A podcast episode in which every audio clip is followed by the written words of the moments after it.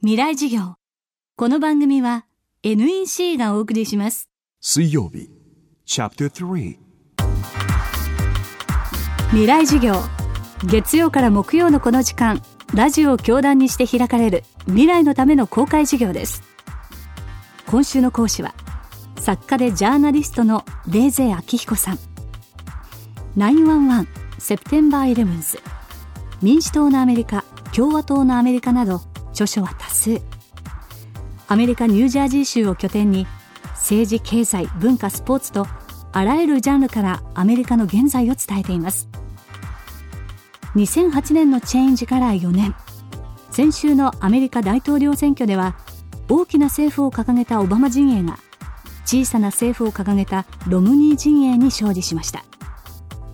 しかし上院下院両院の多数派が異なるねじれ議会は今後も継続します。未来授業3時間目。テーマは日米ねじれ方の違い。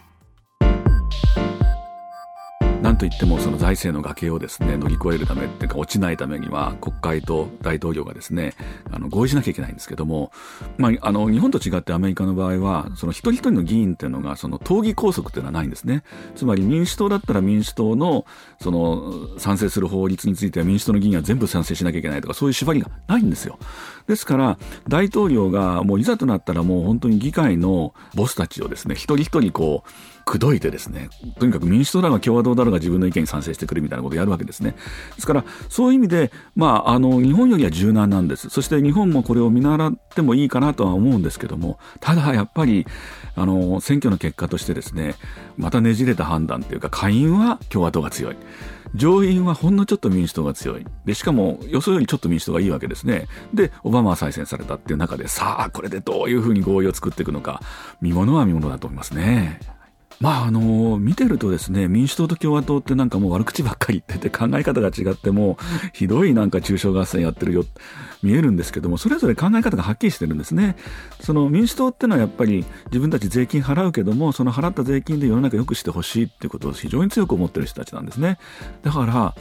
自分は保険に入れてるけど、やっぱり命の問題で入れてない人がいるのおかしいじゃないかっていうメッセージ性で、オバマに投票して、医療保険の改革案にも賛成した人多いんですけど、民主党支持者の中ではですね、やっぱり命の問題だから入れない人いてかわいそうだから絶対やらなきゃいけない、ないのは恥ずかしいと思っていたけども、実際実現してみると、自分の負担が増えて、しかも自分の雇用は危ないし、それから自分の子供たちは大学出てからの就職ってすごい不安でみたいな話になると、ええーってなっちゃってるわけですね。だからそういう意味ではもちろん、あの、オバマが当選しましたから、あの、制度をひっくり返すことはないと思いますけど、このことに関する満足感ってのはあんまりないんですね。一方で共和党っていうのは自分たち税金払ってるけどやっぱり税金はできるだけ少なくしてほしいと。であのあんまり無駄遣いしてほしくないと。でその代わり自分たちは自由に例えば寄付をやったりとかですね経済活動やったりしたいんだでそこの背景にあるのはやっぱり自分が払った税金がどう使われるのかってことにものすごく関心があるわけですね。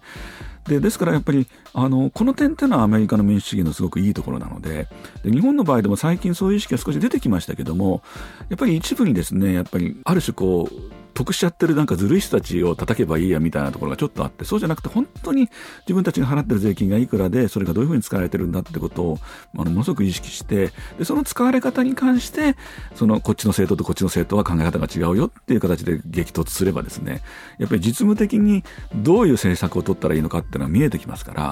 まあ、そういう対立の仕方っていうか議論の仕方っていうのはやっぱり参考になると思いますけどね。この番組は、ポッドキャストでも配信中です。過去のバックナンバーもまとめて聞くことができます。アクセスは東京 FM のトップページからどうぞ。未来授業、明日もレーゼ明彦さんの講義をお送りします。地球にあふれるたくさんの情報、数字も文章も動画も感情も。そんなビッグデータを集めて組み合わせて分析して新しい価値を創造するそれが NEC のビッグデータソリューション情報をもっと社会の力に。NEC 未来事業。この番組は NEC がお送りしました。